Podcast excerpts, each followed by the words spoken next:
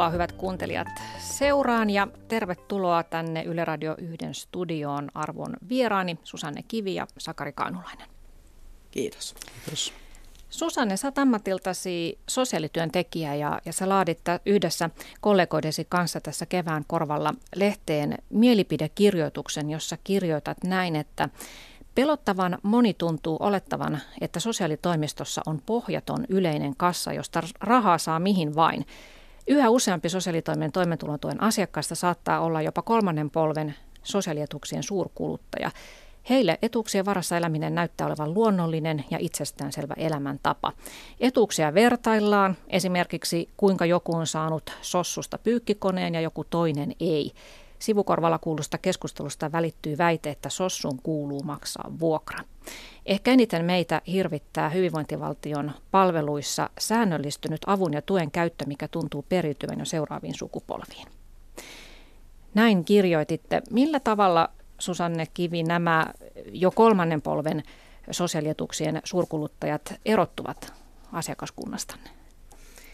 No tuota, tietenkin jokainen ihminen, ihminen joka apua tarvii, on aina, aina se oma yksilönsä ja heillä on se oma elämäntilanteensa, mutta, mutta ehkä se, jos palaan tuohon sossun pohjattomaan kassaan, kassaan, ehkä ensimmäinen ajatus on siitä, että, että kun meillä, meillä ihmisillä yleensä on ne omat rahat, joilla me kustannamme vuokramme ja elämisemme ja, ja ne hankinnat, mitä haluamme tehdä, niin, niin, niin heillä saattaa toisinaan olla sellainen ajatus, että heillä ei sitä niin sanotusti sitä omaa rahaa olisikaan, vaan on olemassa se sossu, mistä, joka maksaa sen vuokran ja sossu, joka sitten hädän tullen tarjoaa taloudellista apua siihen ja tähän. Mutta niin kuin siinä kirjoituksessa myös mainittiin, niin toimeentulotuki, joka on ehdottomasti se viimesijainen taloudellinen etuusmuoto Suomessa, niin sehän myönnetään hakemuksesta – tälle ihmiselle itselleen, minkä jälkeen nämä rahat ovat hänen rahojaan, josta hän sitten itse ihan samalla tavalla kuin me kaikki muutkin maksavat sen vuokransa ja, ja elämisensä. Tietenkin toisinaan sieltä sosiaalitoimistossa se varsinainen maksutapahtuma sille vuokralle saatetaan tehdä suoraan sieltä, mutta, mutta en tiedä, saitteko kiinni tästä, tästä mm. selostuksesta. Mutta että siis joillakin on se asenne, että sossu on ikään kuin maksuautomaatti, Juuri jolla, jolla sitten mm. kustannetaan se oma Ja he eivät elämä. ymmärrä sitä välttämättä, että, että he, he hakevat etuuden, johon heillä on, on oikeus ja, ja tuota, se on sitten oikeasti heidän rahansa. Mm. Ja mm. mä haluan tässä alussa tehdä heti selväksi sen, että tämän keskustelun näkökulmana ei, eikä tarkoitus ole syyllistää toimeentulotuella eläviä ihmisiä. Köyhyys on tosiasia monelle ja moni todellakin on eri, hyvin eri syistä ajautunut siihen tilanteeseen. Eräs kuuntelija kirjoitti mulle ennen tätä lähetystä sähköpostia, jossa hän kertoo näin, että Toimeentulotuki riittää ensimmäiseksi viikoksi kuukaudessa. Työnhakua TE-toimistossa olen jatkanut kuitenkin. Työhaastattelussa on vaikea saada työpaikkaa ilmiasun ja pukeutumisen paljastaessa suoraan itseni olevan kunnan toimeentulotukiasiakas. Ja työn, ha- työn hakeminen on vaikeaa kaikkien päivien kuluessa selviytymiseen ruokajonoissa, roskiksia kiertäessä ja pulloja kerätessä. Helpompaa olisi, jos olisi työtä, olisi edes jonkinlaista sosiaalielämä, sosiaalista elämää. Leipäjonossakaan ei oikeita juttukavereita ole. Tulevaisuus on täysin näköalatonta. Ja tämä kuuntelijakirje kertoo siis totta kai sen, että toimeentulotuella eläminen on kaikkea muuta kuin helppoa. Mutta nyt tässä keskustelussa me puhumme niistä usein ilmeisesti nuorista ihmisistä, jotka sosiaalityöntekijöiden mukaan saattavat soittaa sinne sosiaalitoimistoon, että hyvin tuottuneena, että missä mun palkka viipyy, kun toimeentulotuki on jostain syystä viivästynyt. Eli näkökulmana se, että onko tässä hyvinvointivaltion sosiaaliturvasysteemissä jokin mennyt vikaan, jos meillä elää ihmiset, jotka pitävät sitä ikään kuin itsestäänselvyytenä, vaikka olisivat työkykyisiä. Ja sä Susanne sanonut olevasi erityisen huolissaan juuri näistä ihmisistä, jotka vaikuttavat olevansa ihan tyytyväisiä siihen osaansa, eivätkä pyrikään siellä, sieltä eteenpäin. No tuota, sen verran täytyy sanoa, että tuskin kukaan tyytyväinen osansa on näin suoranaisesti. Kaikki, jokainen tietenkin haluaa, haluaa parantaa sitä elämänlaatuaan kovastikin, mutta se ehkä ei niinkään näy sitten käytännössä tekemisenä, vaan se näkyy puheena ja ajatuksina ja, ja tuota, tällaisena ehkä niin kuin epärealistisina toiveina ja haaveina. Mm. Minkälaisia? Siis puheita on paljon, mutta tekoja vähän. Kerro siitä lisää, mitä niin, tarkoitat. Niin saattaa olla, että ihminen ei ole koskaan oppinut, oppinut niitä, niitä keinoja. Nykyään puhutaan paljon, on, meillä on paljon tämmöistä valmentavaa ja ohjaavaa ammattiopiskelua esimerkiksi järjestetty, missä ihan käytännössä niitä opiskelutaitoja opetellaan yhden vuoden ajan peruskoulun jälkeen.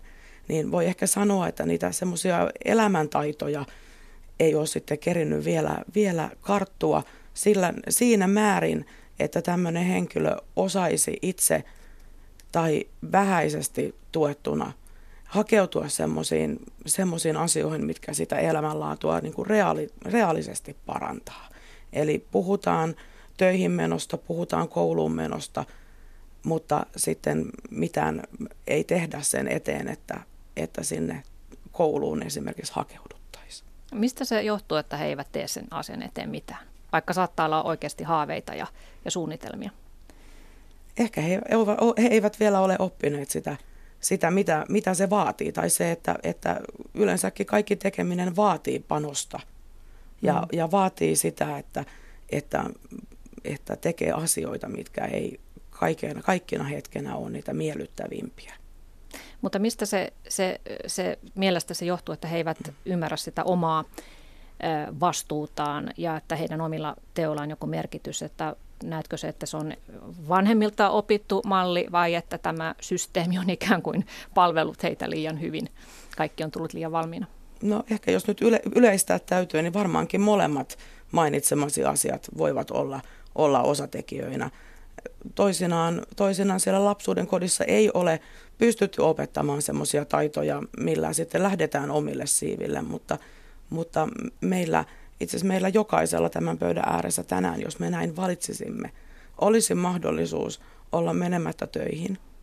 Ja, ja tuota, tuota, tietenkin se aiheuttaisi tieten, kaiken näköisiä tuota, esteitä ja hidasteita sille elintasolle, mikä meillä ehkä tällä hetkellä on. Meidän tulisi tyytyä sitten siihen, että saadaan tuota, niin oma, oma vastuuaika TE-toimiston kautta – ennen työmarkkinatuen maksamista mahdollisesti joku tämmöinen pidempi karenssiaika, koska me ollaan kieltäydytty tai päätetty työmme oma-aloitteisesti. Mutta joka tapauksessa meillekin olisi oikeus sitä toimeentulotukea sitten viimesijaisena etuusmuotona saada, jos me näin valitsisimme. Mm. Mut, mutta toki me nyt istutaan tässä pöydän ääressä, että, että, että me varmaan ei nyt ainakaan tänään kukaan tämmöistä harkita filosofiassa taitaa olla ihan perimmäisiä kysymyksiä, että onko vapaata valintaa olemassa ja, ja luultavasti sitä ei oikein ole. Mun mielestä on hyvä muistaa sitten näitä nuoria. Yksi puoli siinä on tuota, niin, että miten he käyttäytyvät, kuinka me auttajina odotamme heidän käyttäytyvän, tulevatko he vaatimaan laillisia etuuksiaan, vähän kärjekkäästikin vai tulevatko hyvin nöyrästi ja kuuliaisena ja näyttelevät ikään kuin siinä tilanteessa, että miten, miten tulisi näytellä. Et, et osa siitä mielikuvasta voi tulla myös siitä, että meillä auttajina on niin kuin vääränlainen oletus, että ihmisten pitää olla nöyriä ja kiitollisia siitä avustaa. Mutta ehkä vielä, vielä enemmän halusin kommentoida sitä mm, lapsuuden kotitilanne versus nyt sitten tämä hetki, kun ollaan toimeentulotukea hakemassa, niin siinä on näillä nuorilla ja ihmisillä ylipäätään niin kuin pitkä historia välissä ja me aika harvoin tiedetään ja tunnetaan sitten, että mitä siinä historiassa on tapahtunut. Onko niin, että siellä on se koti, josta tässä äsken oli yleisökirjoitus tullut, niin köyhä, että niiden lapset ovat koulussa aina ikään kuin heikommassa asemassa, eivät ole saavuttaneet sen kaltaista keskivertoelämää, kun olisivat toivoneet ja, sitä, ja siihen liittyneenä sitten erilaista oppimishäiriötä ja muuta, jotka ovat johtaneet sitten jatkuvan, jatkuviin pettymyksiin tässä ikään kuin elämänsä rakentamisessa, jolloin sitten siinä vaiheessa, kun ollaan oikeutettuja toimeentulotukeen, niin ollaan jo niin täynnä sitä vihaa siitä, että miksi, miksi en pääse tähän samaan yhteyteen, missä, missä muutkin elää, niin sitten se näkyy tuommoisena muotona. Joo, tuota, tuota, äske, äskeisessä kommenteissani tämä, tämä ajatus siitä, että me jokainen voitaisiin vaikka jäädä menemättä työhön, niin se liittyy tähän järjestelmään. Eli, eli se on mahdollista meidän nykyisessä sosiaaliturvajärjestelmässä. Meillä on kaikilla oikeus siihen viimesijaiseen, viimesijaiseen toimeentulotukeen. Tuota, tuota Sakari puhui tästä, tästä ihmisen käyttäytymisestä ja, ja siitä, kuinka he sitä apua hakee. Itse olen työskennellyt käytöksellä ja päihteillä oireilevien nuorten aikuisten kanssa aika pitkään, aika, aika tämmöinen hurja, hurja nimi, nimi mutta, mutta tuota, silloin totesin sellaisen asian, että, että ihmisen käytös todella sulkee ovet, ovet helpostikin avulta ja tuelta. Ja, ja ehkä se, jos ajatellaan nyt sosiaalityötä, kaiken kaikkiaan meitä, joiden pitäisi olla niiden ihmisten tukena, joka apua ja tukea tarvitsee, tarvitsee, niin esimerkiksi tämmöisellä aggressiivisella käytöksellä, vaikkapa siellä sosiaalitoimistossa, niin hyvin helposti sulkee ovet avulta itseltään.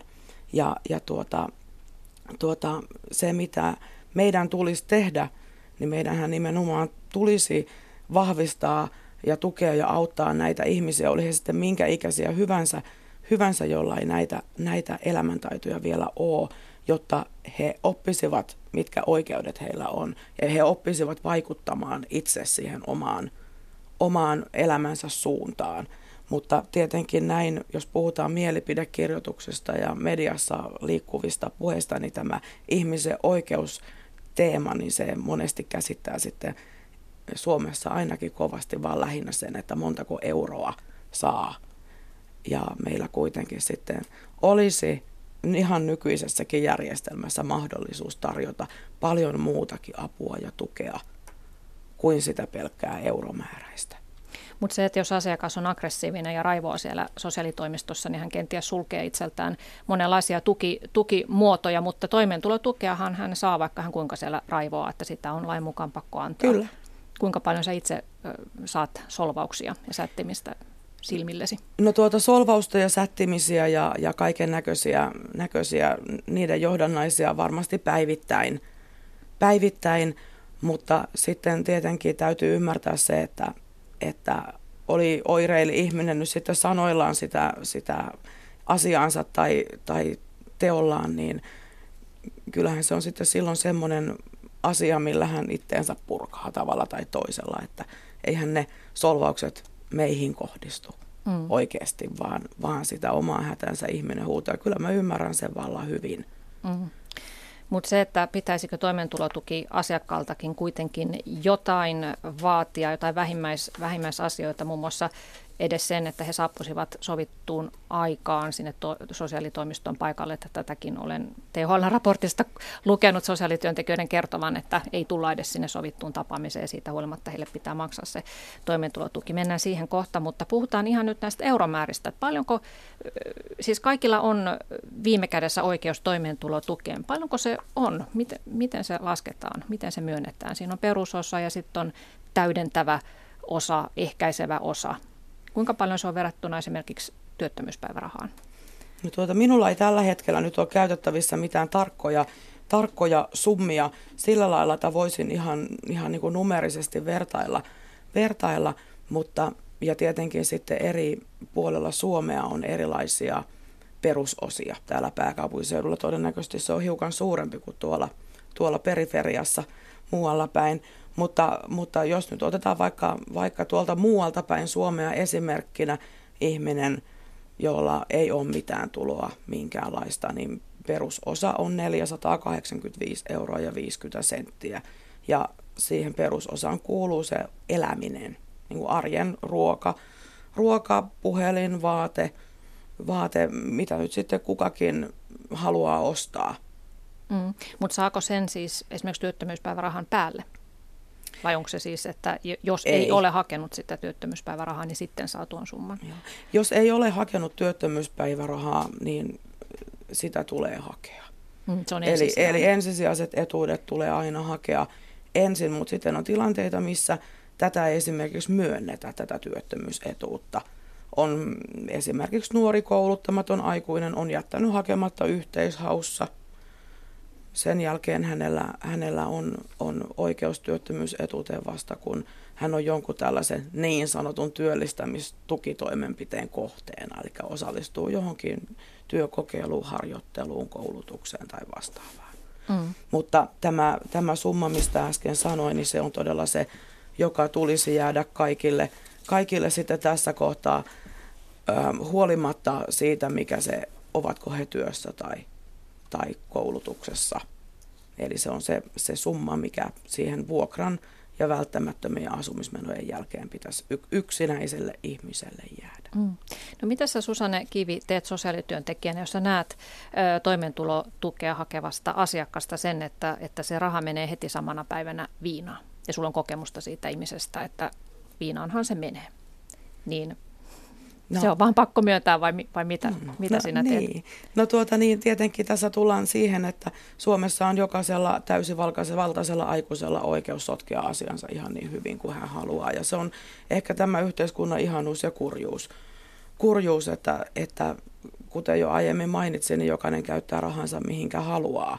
haluaa jos, jos sitten haluaa käyttää sen viinan sen sijaan, että käyttäisi sen, sen ruokaan, niin, niin meidän täytyy aikuiselle ihmiselle se valinnan vapaus tarjota, mutta tietenkin näin sitten sosiaalityön näkökulmasta, niin eihän tuo kovin, kovin semmoista kantavaa toimintaa ole. Että kyllä mä uskoisin, että mä häntä ohjaisin sitten, sitten vähintäänkin kysyisin, että onko hän miettinyt, että haluaisiko hän jonkunnäköistä apua tai tukea siihen, siihen että tämä tilanne muuttuisi toisenlaiseksi. Mm. Mä sain sähköpostia eräältä sosiaalityöntekijältä, joka tekee vuodessa kymmeniä tuhansia toimeentulotukipäätöksiä ja, ja hän kirjoittaa, että, että hän haluaa vähän kommentoida tätä Sossu Hyysää väitettä, että, että kun Sossu kysyy että asiakkaalta, että minne ne sun rahat on kuulunut, että maksoit se vuokran vai auton, ostitko lääkkeet vai maksoitko pikaluoton, ja minne ne rahat on mennyt, kun tililtäsi näkyy, että siellä on baarikäyntejä, että mi- miten sulla on ollut varaa baariin, kun ei ole kertaa ollut rahaa ruokaan. Että asiakkaalla on ilmoitusvelvollisuus näistä menoistaan, mutta työntekijät saa usein kuulla, että mitä se sulle kuuluu, kommentteja. Että tämä on sitä kuuluisaa hyysäämistä, että kun kyse on toimeentulotuen kohdalla nimenomaan viimesijaisesta tuesta, joka pitäisi jakaa tasa-arvoisesti, niin tällä hyysäämisellä, että on vähän pakkokin hyysätä ja kysyä tällaisia holhovia kysymyksiä, että, että mihin sä oot rahas käyttänyt. Tätä se työ sitten teillä ilmeisesti on. Joo, kyllä tuo ihan tutulta, tutulta kuulostaa, kuulostaa ja, ja toisinaan ihmisten valinnat on sellaisia, mitä ei niin kuin itse ajattelisi, että ensimmäisenä tekisi, mutta sitten toisinaan meillä on hyvin vastuuntuntoisia ihmisiä, jotka on ajautunut – ottamaan pikavippejä. Esimerkiksi mm. ensimmäinen pikavippi voi olla ollut niin, että ei, hän, ei ihminen ole ollenkaan ymmärtänyt, mitä se, mitä se merkitsee. Ja sitten siitä perusosasta maksetaan ensisijaisesti ne pikavipit, jotta ei lopulta päädyttäisi ulosottoon. Ja sitten hän ei siihen ruokaan välttämättä ole sitä rahaa. Mm. Mutta tietenkään toimeentulotuesta ei voida maksaa kenenkään velkoja myöskään. Sakari Kainulainen, mitä me tiedetään näiden toimeentulotuella elävien ihmisten taustoista. Ainakin tällaisen tilastotiedon löysin, että, että he ovat itse asiassa aika nuoria. Neljäsosa on alle 30-vuotiaita, jotka käyttää siis pitkäaikaisesti näitä tukia. Kuinka paljon heitä on tutkittu? Siis pitkäaikaista käyttöä ylipäätään on tutkittu suhteellisen vähän. E, oikeastaan kunnollisia aineistoja ei ole ollut siihen käyttöön, että yksittäisissä kunnissa on jotain tämmöisiä aikasarjoja ja muita. Mutta että se vähän mitä tiedetään, niin ehkä se noudattelee aika, aika lailla tuota, niin semmoista yleistä mielikuvaa, että, että siellä on yksinäisiä miehiä ja, ja myös tuota, niin nuoria. Tosin tämä nuorten määrän, määrä on muuttunut jonkun verran nyt sitten viime vuosina, että tässä 2010-luvulla – että alkupuolella, alkupuolelta tänne 2013 tullessa niin tämä nuorten määrä on kasvanut niissä, jotka käyttää pitkäaikaisesti toimeentulotukea. Ja silloin me puhutaan semmoisesta käytöstä, että käytetään käytännössä koko vuosi ja että se on suurin tulonlähde siinä, siinä sillä henkilöllä tai kotitaloudessa. Et jotain on tapahtunut verrattuna sinne 90-luvun lamaan, jolloin työttömyys oli iso juttu. Nyt sitten tämä uusi 2008 lama on tuonut tämän pitkäaikaistyöttömyyden nousun ja sieltä ehkä vielä sitten tämmöisenä sivujuonteena sitten tosiaan tämä pitkäaikainen toimeentulotuen käyttö ilman, että siihen liittyisi kauhean paljon tätä ponnistelua pois siitä tilanteesta. Että se ei näytä kauhean hyvältä ne ennusteet, että jos on käyttää muutaman vuoden kaiken aikaa pelkästään toimeentulotukea elantoonsa, niin sieltä aika harvoin työelämään enää siirrytään. Sä sanoit, että jokin on muuttunut. Mikä se voisi olla selittävä syy tälle muutokselle, että nuoria näin paljon tullut pitkäaikaiseksi toimeentulotukiasiakkaaksi? Mä en osaa sanoa siihen, siihen muutokseen tuota, niin muuta syytä muuta kuin, että mä näkisin sen kyllä, että se, se tulee jotenkin tuota, niin ikään kuin ei näistä ihmisistä, nuorista itsestään, vaan niistä rakenteista, missä he elää. Et ei ole oletettavaa, että yhtäkkiä olisi ikään kuin jotkut sukupolvet lähteneet ajattelemaan eri lailla ja, ja sitä kautta ikään kuin jäisivät, jäisivät sitten sinne toimeentulotuen saajiksi. Hmm. Susanne Kivi. Tuota, tämä on nyt ihan täysin sellainen semmoinen kokemusperäinen asia, enkä tiedä onko asiaa tutkittu. Toki tämä, tämä meidän 90-luvun alun lama on hyvin tutkittu käsite kaiken kaikkiaan muuten, mutta itse tuolla lastensuojelussa työskennelleenä sieltä, sieltä 90-luvun puolesta välistä lukien huomasin jossain vaiheessa siinä tämän ikäryhmän kohdalla, jotka hakee ammatillisiin opintoihin sellaisen muutoksen, että, että haave ammatiksi tai semmoiseksi unelmatilaksi tuli jäädä kotiin. Ja, ja tuota, sen sijaan korostan, että valtaosa on edelleen niitä, joilla on toiveita ja ammattihaaveita ja jotka, jotka tosi innoissaan sinne opiskelemaan lähtee. Mutta se, että, että silloin niin kuin sanotaan, että, että 90-luvun loppua kohti ajalla ei vielä ollut sellaisia, jotka ei oikeastaan ajatellut hakea mihinkään.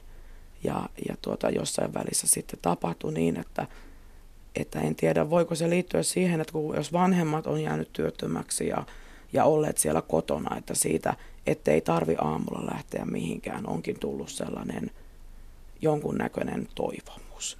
Tämä voi olla aivan, aivan, aivan tuulesta temmattu asia, asia, mutta joskus sitä huomasin miettiväni työryhmänkin kanssa, että jos perheen perusopetusikäiset lapset on ainoita, jotka joutuu aamulla lähtemään johonkin ja heräämään, niin tottahan se perusopetusikäisistä olisi varmaan mukavampi jäädä sinne aamulla eikä lähteä. Mm.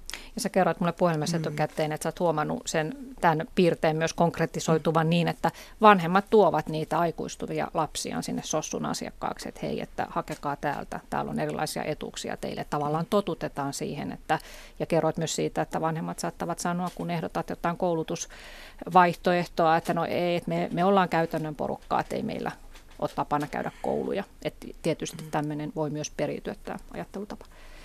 Ottaisiin tota, niin, vedetään kovasti tietysti mutkia suoraksi mm, ja mm. sitä pitää tiivistääkin ja kärjistää, mutta sit se toisaalta nämä mittasuhteet on hyvä myös pitää mielessä, että me ehkä puhutaan kuitenkin nyt sitten tyyliin kymmenestä tuhannesta nuoresta tai muusta, joka Suomen mittapuussa ei sitten ole, ole tolkuttoman suuri määrä, niin, niin suurin osa ihmisistä, niin kuin Susanne alussa muistuttikin hyvin, että suurin osa ihmisistä sinnittelee siellä köyhyydessä ja syyt on moninaiset.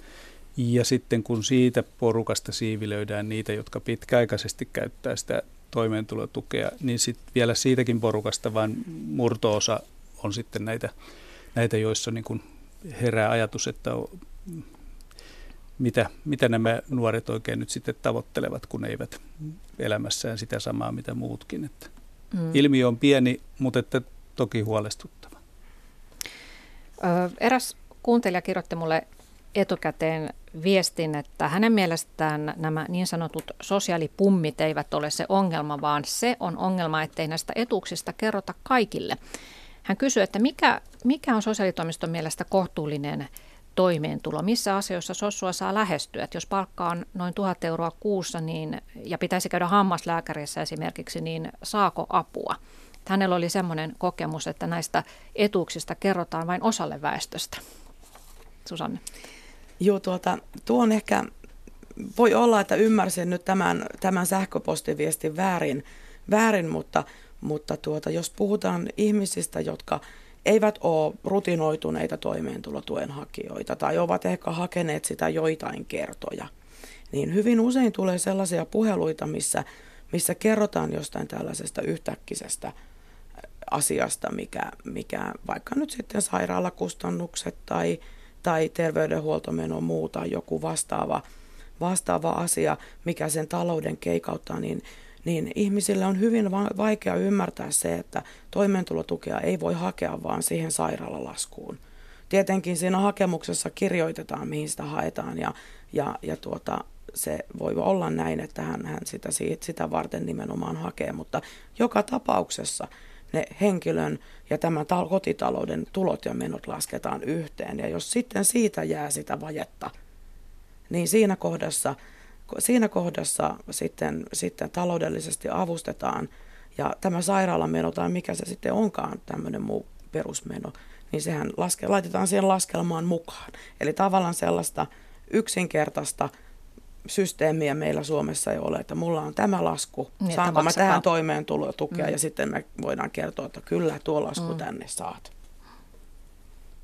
Joo, tässä tämä ehkä niin kuin on hyvä esimerkki siitä, että, että kun elämä on aika niukkaa, niin sitten tämä tämmöinen vaihtelut voi olla kauhean suuria.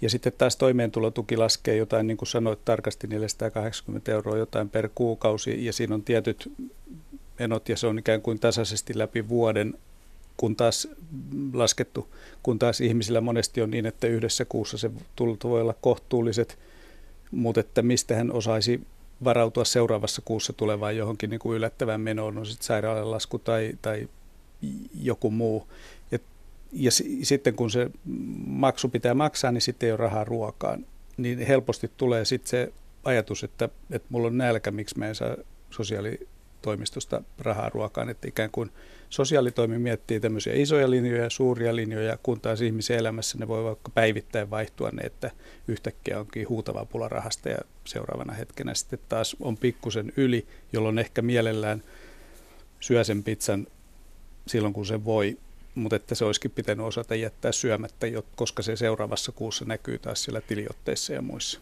Mm, että semmoinen suunnitelmallisuus. Joo, tuo, tuo kyllä kuulostaa ihan tutulta ja, ja itse asiassa eilen, eilen selailin Sakarin julkaisemia, julkaisemia tuota, niin julkaisuja ja sieltä kiinnitti huomiota sellainen, sellainen tutkimus, missä olit ollut mukana, missä, missä oli, oli tuota, köyhiä ja rikkaita haastateltu haastateltu. Se oli kyselytutkimus ymmärtääkseni ollut, ollut ja, ja tuota, siellä oli sitten mainittu tämmöinen, tämmöinen kommentti, kommentti siitä, että, että kun verrataan, että tunnistaako rikas köyhän ja köyhä rikkaan, ja, ja tuota, oli, oli todettu, että rikas ei välttämättä tunnista köyhää, mutta köyhä tunnistaa kyllä rikkaan, ja se liittyy nimenomaan siihen, että rikas elää huolettomasti. Et ei tavallaan, tavallaan tuota, tuota, hänellä, hänellä on semmoinen vapaus tehdä semmoisia asioita, mitä köyhällä ei ole. Ja se näkyy siitä, siitä arjesta ja siitä asennoitumisesta asiaan. Ja ihan hyvin tunnistan, tunnistan joltakin omilta opiskeluvuosilta semmoisen asian, kun katsoin jotakin juhlasukkahousuja kaupassa ha- haettaessa, niin katsoin viereen, että kun jollakin oli tosi vaikeaa vaikeata miettiä, että ottaako ruusun kuva sukkahousut vai kiiltävät, niin minä mietin sitä, että opiskelijan tuloilla, että minkä, mi, missä olisi sen hintaiset sukkahousut, mitkä voi ostaa. Et ehkä se, mm. se liittyy tähän. Joo, köyhä ottaa sieltä kaupan alimmalta tiskiltä sen 39 sentin appelsiinimehun, missä on 90 prosenttia vettä, kun rikas ottaa sit sitä, missä on hedelmälihaakin mukana. Että nämä on semmoisia pieniä arjen valintoja, jotka ne ihmiset, jotka siellä reunalla elää, niin kyllä pistää merkille. Muut voivat tehdä noin, mutta minä joudun tyytymään tähän. Niin ja sen tämän niin sanotun rikkaan oli hän nyt sitten vaan ihan kohtuullisesti toimeen tuleva tai sitten rikas, mutta se, että, että jos se hänen pulmansa on se, että ottaako nyt sitä, missä on hedelmälihaa vai ottaako nyt sitä, missä on magnesiumia, kalsiumia ja 17 muuta asiaa, niin, niin tuota, tämä köyhä ihminen havaitsee, että onpas tuolla hurjia pulmia tuolla, tuolla rikkaalla ihmisellä, mutta taas rikas ei välttämättä ollenkaan ymmärrä tai tajua sitä, että – jollakulla ei olisi tällaista valinnan mahdollisuutta, että se on hänen arkeensa. Mm. Ja kaikki on vähän suhteellista, että mikä mm. on sitten rikkautta ja köyhyyttä. Eräs eläkeläinen kirjoitti mulle kirjeen, että, että hän, hänellä on eläke 930 euroa kuussa ja hän kävi viime syksynä elämänsä ensimmäistä kertaa sosiaalitoimistossa. Hän halusi keskustella siitä, että onko sosiaalityöntekijän mielestä hänen tulot ja menot ok, ja hän oli kertonut, että, että viime talvena oli ollut niin tiukkaa, että, että hänen piti syödä navetasta löytämiään jäätyneitä lanttuja ja porkkanoita, ja, ja virkailija oli sitten todennut tähän, että niin, että kyllä sitä pitääkin olla kekseliäs, kun on taloudellisesti tiukkaa, että sinulla on ihan hyvä tuo eläke taso, niin kuin se nyt varmaan onkin, mutta tietysti tälle, että jos on oikeasti noin pula rahasta, että pitää syödä jäätyneitä porkkanoita, niin voi aiheuttaa semmoista katkeraa mieltä, että miksi jotkut sitten menevät vaan sinne sosiaalitoimistoon ja saavat sieltä sitten sitä rahaa. Mutta totta kai on sitten vieläkin vähän osaisempia. Öö, sä puhuit tuossa Susanne Kivi siitä, että semmoista sättimistä saa kuulla ja, ja että joidenkin mielestä kerroit, että, että sossu on vähän semmoinen kirosana ja, ja että jotkut jopa syyttävät teitä siitä köyhyydestään. Mistä no. tällainen uhri, uhriajattelu syntyy?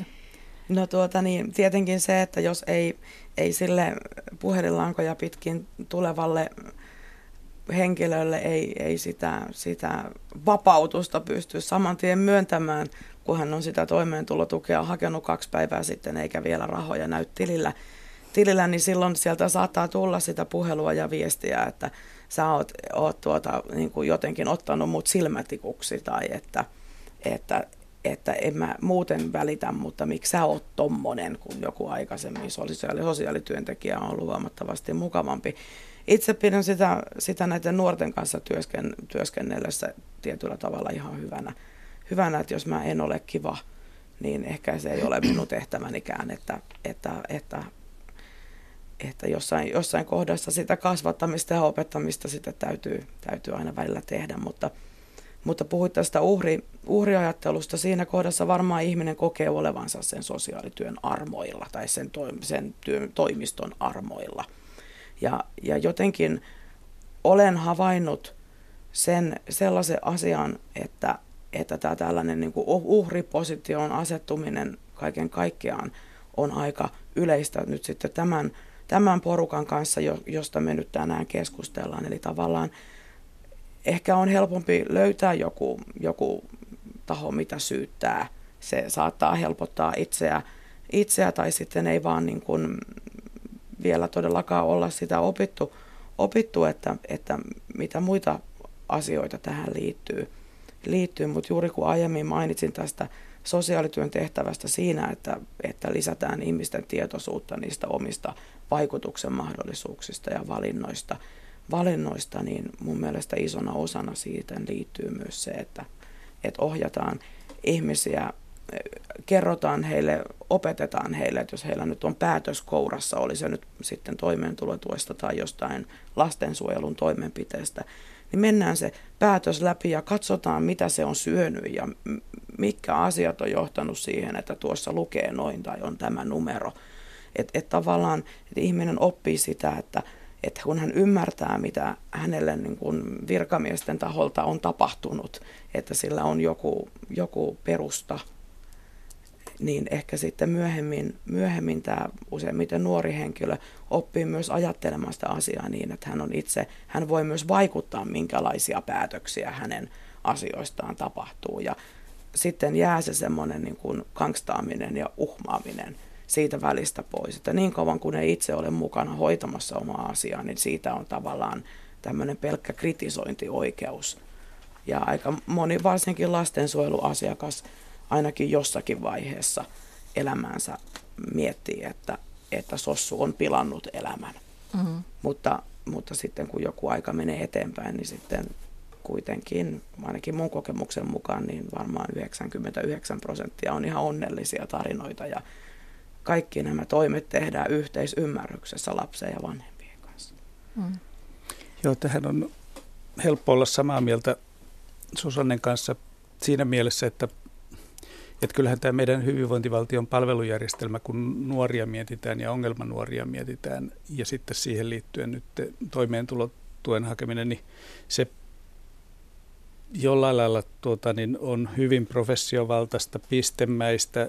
Nuori tulee aina sen ongelmansa kanssa sosiaalitoimistoon rahaongelman kanssa pääsääntöisesti, vaikka ongelmat olisikin oikeasti jossain muualla, ja lääkäriin mennään tuota, niin sen diagnoosin kanssa ja muuta, että me ollaan kohdattu ehkä näitä nuoria niin kuin turhan, turhan paljon, mutta että niin hajautuneesti, että se ei ikään kuin kosketa sitä nuorta sitten, että aivan niin kuin Susanne sanoit, että, että semmoinen tuota, niin, ymmärryksen herättäminen ja sit toivon herättäminen siinä nuoressa ja sen omien voimavarojen esiin kaivaminen olisi se juttu, jolloin meidän pitäisi niin kuin lähteä miettimään, niin kuin monessa tota niin, kehityshankkeessa ollaan tehty jo pitkän aikaa sitä tämmöistä kokonaisvaltaisempaa nuorten kohtaamista, jolloin pystytään niin kuin purkamaan niitä aggressioita, pystytään purkamaan sitä, sitä tietämättömyyttä omista mahdollisuuksista ja muista, jolloin sitten nämä toimeentulo tukiasiatkin ehkä niin kuin lähtee ratkeen osana tämmöistä isompaa elämänhallinnan vyyhtiä.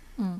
Mutta miten käytännössä tätä, tätä voisi sitten tehdä, mitä Sakari tuossa mainitsit, että, että nythän on tähän uudistuneeseen sosiaalihuoltolakin äh, kirjattu sellainen äh, sana kuin osallisuus, että osallisuutta pitäisi lisätä, eli että se asiakas itsekin olisi osallinen niistä itseään koskevissa päätöksissä, mutta myös sitoutuisi itse tekemään jotain. Ja sä Susanne kerroit, että tulee nuoria, joilla on päivärytmi aivan sekaisin. He nukkuvat päivät ja, ja valvovat työt ja he eivät ole vaivautuneet edes hakemaan niitä ensisijaisia etuuksia, jotka heille saattaisivat kuulua, esimerkiksi työ, työmarkkinatukea tai, tai tuota, työttömyyspäivärahaa ja he sitten vaan elävät sillä toimeentulotuella, eivätkä pyrikään mihinkään, niin miten sä heidän kanssaan sitten voisit lähteä sitä, sitä tuota, purkamaan, että he itse aktivoituisivat myös ottamaan osaa siihen itseään koskeviin päätöksiin? Että olisiko joku tämmöinen vastikkeellisuuden idea, toimisiko se tässä, että velvoitettaisiin tekemään jotain sen, sen tuen eteen? Niin, en tiedä, tiedä tuota, niin kuin kaiken kaikkiaan olen sitä mieltä, että ihmisen on aina hyvä tehdä jotain, jotta hän voisi saavuttaa jotain. Että se on ihan hyvä lähtökohta, mutta ehkä tämän, tämän asiakassegmentin kanssa, mistä Sari äsken sanoi, niin tämä saattaa sitten osaltaan vaan tämmöinen vastikkeellisuuden määrittely lisätä sitä, sitä turhautumista ja, ja, ja semmoista ja vähän turhaakin vihaa sitä systeemiä kohtaan. Että ehkä se, että, että sosiaalityöllä, sosiaaliohjauksella on, olisi aikaa kohdata se nuori asiakas ja hänellä olisi oikeasti aikaa ja olisi joku semmoinen juttu, millä sen nuoren aikuisen luottamuksen työntekijä saa, niin mun mielestä ei sitten enää mitään muuta tarvitakaan. Sitten hän pystyy, pystyy ihan varmasti hoitamaan sen jälkeen opettelemaan niitä asioita, mitkä, mitkä tuota, on hänellä, hänellä vielä oppimatta. Et sitten kun luottamus on olemassa, niin sitten tämä asiakas myös kuuntelee sitä työntekijää ja sitä niin sanottua auttajatahoa ja sitten voidaan yhdessä asettaa se tavoite, mm. mikä tällä, tällä nuorella aikuisella on. Tässä oli siis äänessä sosiaalityöntekijä Susanne Kivi ja sitten täällä on Sakari Kainulainen.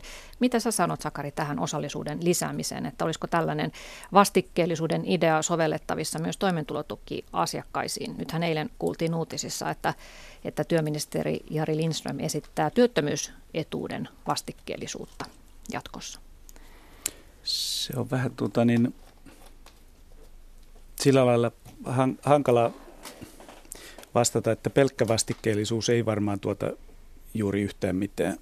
Et erilaiset aktivointitoimet ja muut, niin mitä ollaan nyt muutama vuosikymmen tehty, niin niiden kansantaloudelliset vaikutukset on aika pieniä.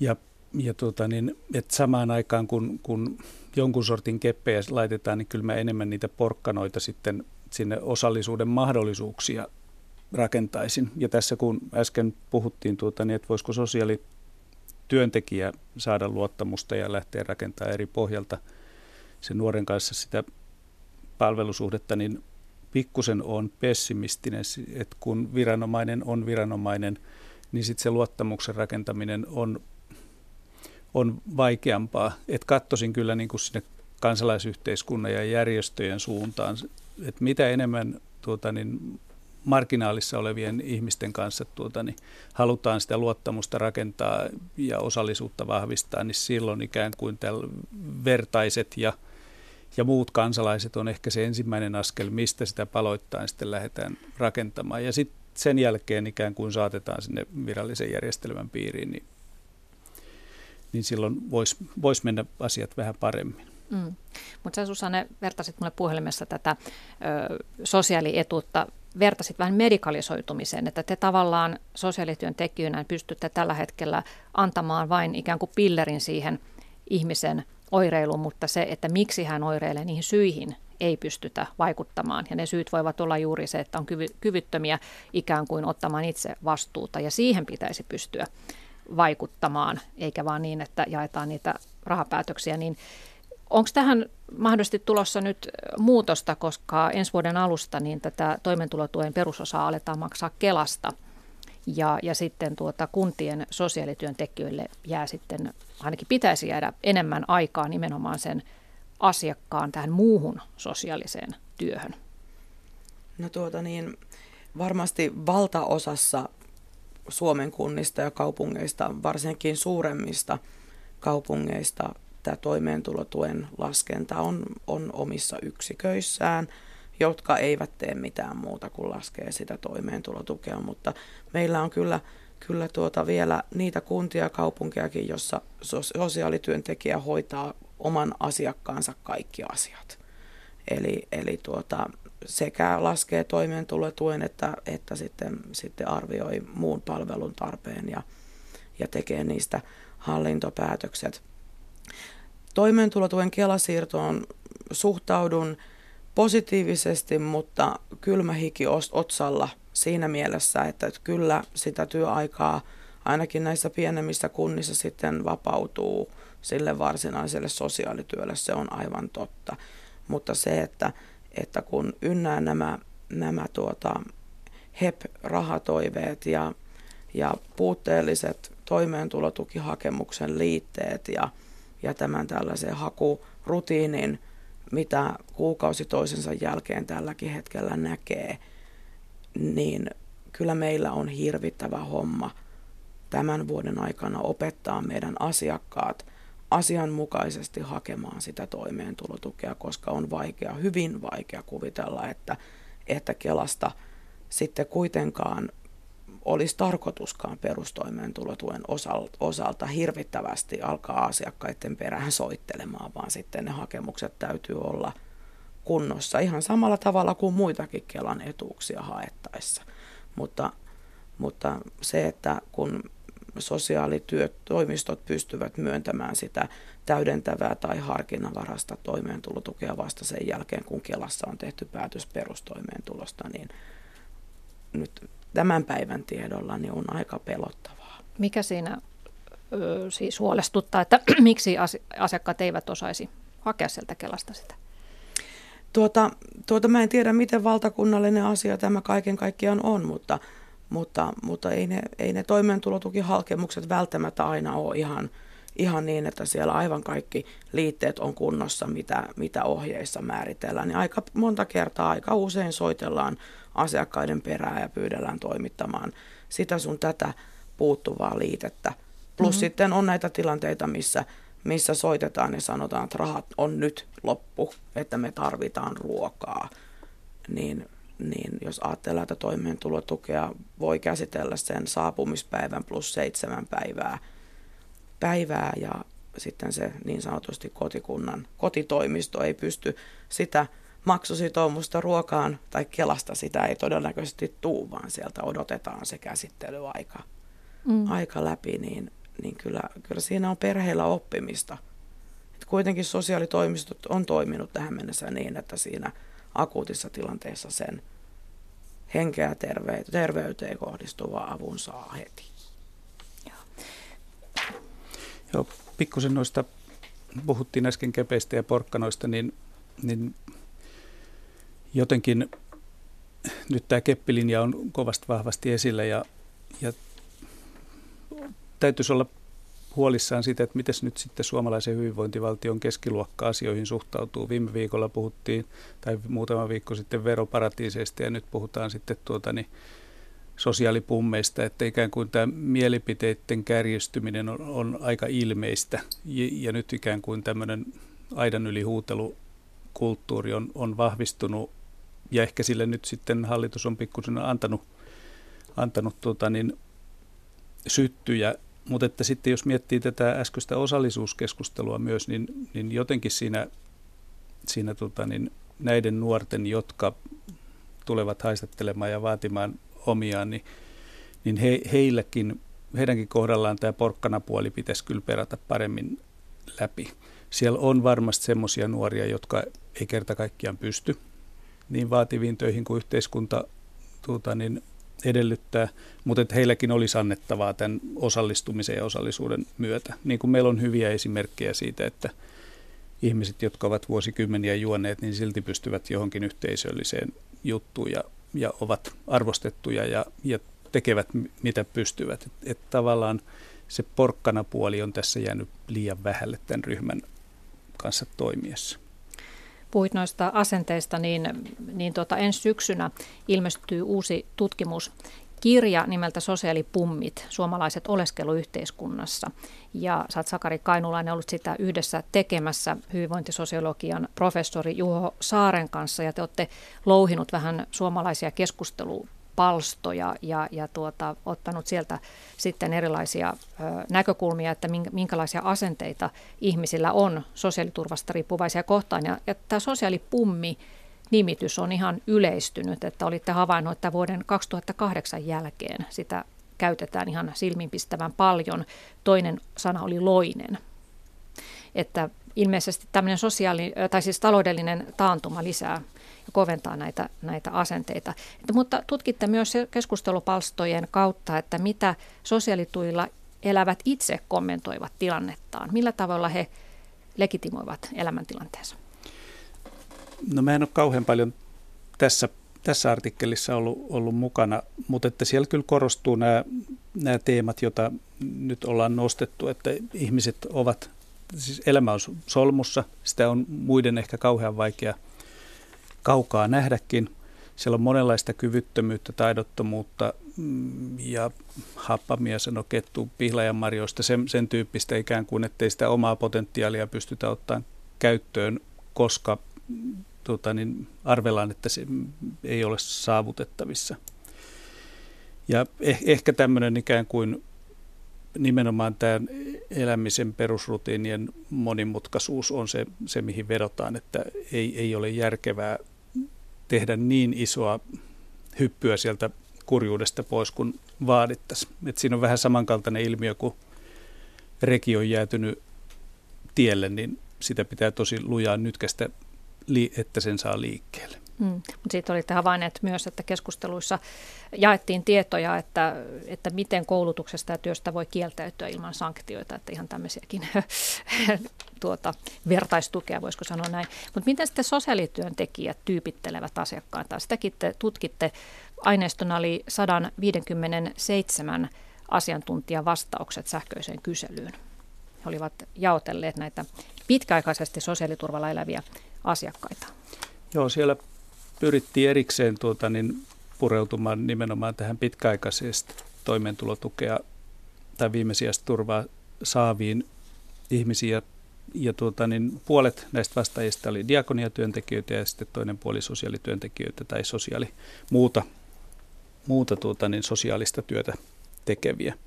Ja sieltä löytyy, tietysti nämä luokittelut on vaikeita, koska ne on tämmöisistä laadullisista kertomuksista tai tapauskuvauksista pyritty sitten muodostamaan, niin ehkä suurin ryhmä oli sittenkin se, että, että päihteet on niin suuri ongelma, että, että se säätelee sitä kaikkea, kaikkea tota, niin pitkittynyttä toimeentulotuen saantia. No se on sitten pikkusen vaikeampi asia, että on, on, mikä on syy ja mikä seuraus, mutta että jos me nähdään päihdeongelmaisuus terveysongelmana, niin, niin sitten sillä on ikään kuin ihan selkeät perusteet tälle, että miksi ihmiset siellä roikkuu, koska ovat sairaita. No sitten mm. ehkä niin kuin semmoinen yhdistävä näille kaikille ryhmille tuota, niin oli semmoinen joustamattomuus syystä tai toisesta. Oli, oli tuota, niin, terveys pettänyt ja se vanha ammatti, johonkin, johon oltiin kykeneviä, niin tuota, ei enää, sitä ei pystytty tekemään, mutta ei ollut voimia myöskään hakeutua muille, muille tuota, niin, paikkakunnille tai hakeutua uuteen ammattiin. Et siinäkin tämmöinen näköalattomuus ja uskonpuute siihen, että omia kykyjä pitäisi lähteä ja taitoja muuttamaan. Mutta kuinka paljon oli sitten niitä, joista me on tässä nyt erityisesti puhuttu, että jotka, eivät, jotka näyttäisivät olevan kykeneväisiä kohentamaan elämänsä, mutta eivät jostain syystä tee mitään itse? No siinä tässä porukassa noin viidennes, mutta silloin tarvii miettiä sitä, että tämä oli jo seulottu porukka siitä kaikesta, kaikesta, että tämä tarkoittaa ehkä muutamia prosentteja sitten ikään kuin kaikista toimeentulotukea saavista. Mm. Kyllä. Tähän loppuu vielä yksi kuuntelijakommentti. Olen tehnyt päätöksen, etten nosta toimeentulotukia ynnä muita sellaisia tukia. Olen hankkinut ne muutamat satasetkin aina itse tekemällä edes muutaman tunnin töitä kuukaudessa. Hyödyn siitä paljon enemmän kuin että raha tulisi tililleni pelkällä makaamisella.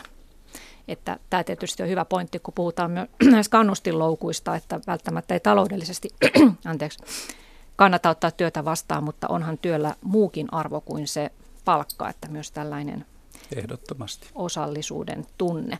Susanne Kivi, sosiaalityön tekijältä haluan kysyä tähän loppuun, että mistä sä saat voimia työhösi? Minkälaisia onnistumisen hetkiä, jotka antaa sulle voimaa jatkaa tuossa aika haasteellisessakin työssä? Jaa, no tuota niin, tietenkin ensin täytyy, täytyy mainita oma perhe. Siitäkin huolimatta, että kotona on teini-ikäisiä, jotka tietyssä kohtaa alkaa sanomaan, että nyt lopeta tuon sossulepinän. mutta, mm. mutta tietenkin se on se tärkeä asia mitä, jos ajattelee sitten ihan työelämää, niin työyhteisöt on niitä, joissa sitten niitä kokemuksia jaetaan, josta saa sen kollegiaalisen tuen, tuen myös niille päätöksille, kun, minkä myötä asiakas on haukkunut. haukkunut eli, eli se on tosi tärkeä terveisiä vaan kovasti nykyiselle työyhteisölle. Sitten se asia, että kun näkee sen, kuinka asiakas on omaksunut jonkun asian ja ottaa elämänsä haltuun, niin Pääsee se tuo eteenpäin. voimaa. Mm.